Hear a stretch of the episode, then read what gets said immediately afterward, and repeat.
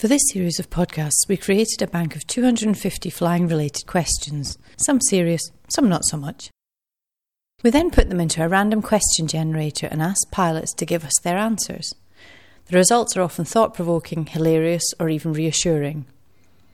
This week's guest is.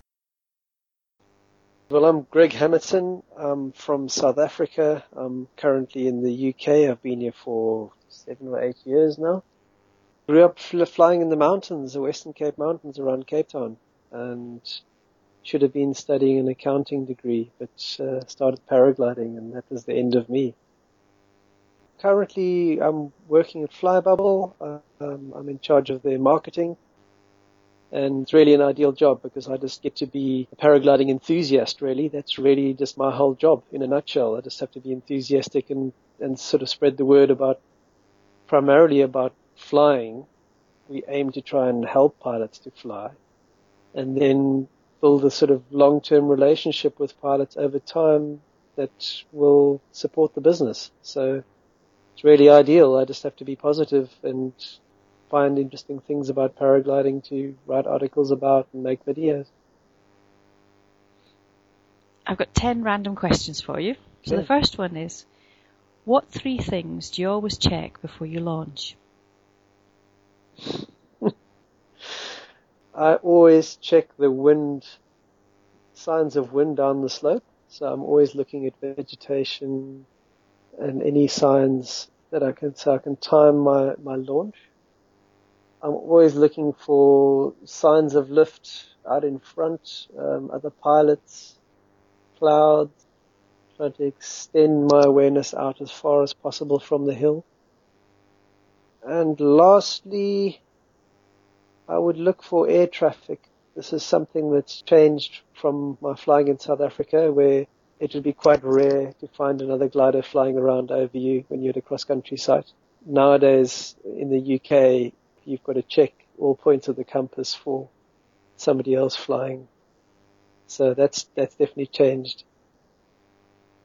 I would add most pilots probably think of a five point check and all of the rest, but I think by now in my flying that's so ingrained in my procedure of getting ready and getting all my kit out and getting set up. That's I've already done all of my checks before I'm even you know looking out for flying. So I'll leave those as my three checks.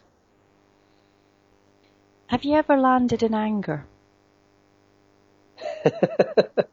um, yes, I have landed in anger.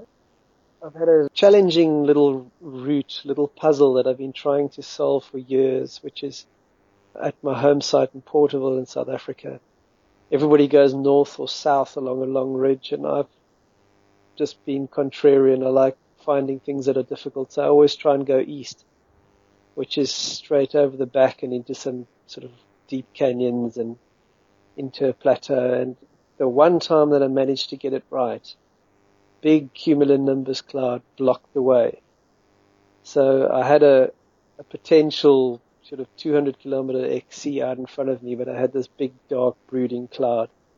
And I had to spiral down and land after about 15 Ks on this route. So, um, I promptly raised the middle finger at this cloud when I landed and what I didn't spot was that the farmer, the landowner, was actually driving towards me at the time in his vehicle. Because he had seen his paraglider come down and he thought it would be nice to come and, you know, see what this chap is all about. And he promptly got this middle finger waved at him. And I had no idea he was on approach. So, um, I, uh, there was some backpedaling, um, when he, when he did actually arrive. it was all wrong it all went downhill from there. but no harm done. He saw the humour in it. Have you ever flown somewhere without a possible landing option and not made it out of that zone? No, because I can land on anything, really. I think if you practice your landings and, and you're used to sort of flying cross country in strange places, some landings that are not as not as ideal as others, but I think if you point point the paraglider into wind and slow it down. You can pretty much stop on just about any surface. So I haven't come across terrain yet that I haven't been able to land on. Put it that way. What's the most useless item in your harness? Boy, the most useless item in my harness. Wow, I'm I'm a minimalist. I really trim down everything. I hate carrying extra weight because sometimes I end up doing sort of random bivouacs and long hikes out. So I tend to eat everything that's in my harness, drink it, can't really think of anything that's in my harness that's useless. Have you ever debagged? And if not, would you want to? Oh, sure. If I had the opportunity, I'd have no problem doing a debag, but no, I haven't really had anything to debag out of that was exciting, so I haven't done it.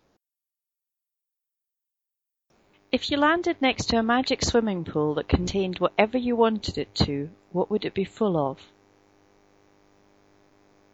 Water.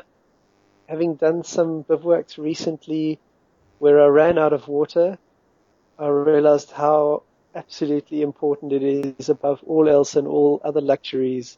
If there's one thing you need, it's water.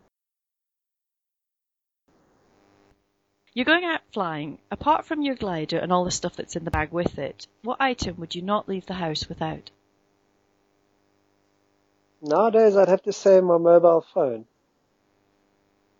That I wouldn't leave home without, because it's become so useful for so many different things, particularly flying backcountry, and you can pull out your phone and you've got maps with sort of View Ranger app or something like that. You can find your way out. You know, you can call friends, you can keep in touch, you can check the weather. So yeah, I think I'm going to go with my phone. Have you ever been blown back? I've never been blown over a mountain in an un, out of control situation. I've certainly used strong wind to go cross country and opted to go over a mountain rather than try and fight a strong wind into wind into the valley. But it's never been a, a scary out of control situation. It's been a sort of just a good boost to get up high and then go somewhere. Have you ever exaggerated when telling other pilots about your flight? I think I've woven stories around flying. I think, I mean, I, I, wrote a novel about flying in the early days, which was a mix of fantasy and reality, because it makes a better story if you change things and include little lyrical bits and pieces that kind of link stories together. So certainly some fantasy there and some I suppose exaggeration in terms of life is sometimes quite boring and it makes it more exciting if there's a story to it or if you can include little story elements. But no, the flying itself doesn't need any exaggeration, I feel. Um, I think the flight, just any flight is, is just brilliant enough. It doesn't need to be made bigger. Finally, has a thermal that you've been in ever had a strong smell? And if so, what was it? Cows, for sure. There's definitely a thermal that I can still smell at Porterville, which the stronger the smell, the lower you are and the more you need it. So it's a wonderful smell of cow as you go into this six or seven meter second up and end up back in the game. So all, I'm all for smelly thermals. The smellier the better. Thank you very much, Greg. That's a pleasure.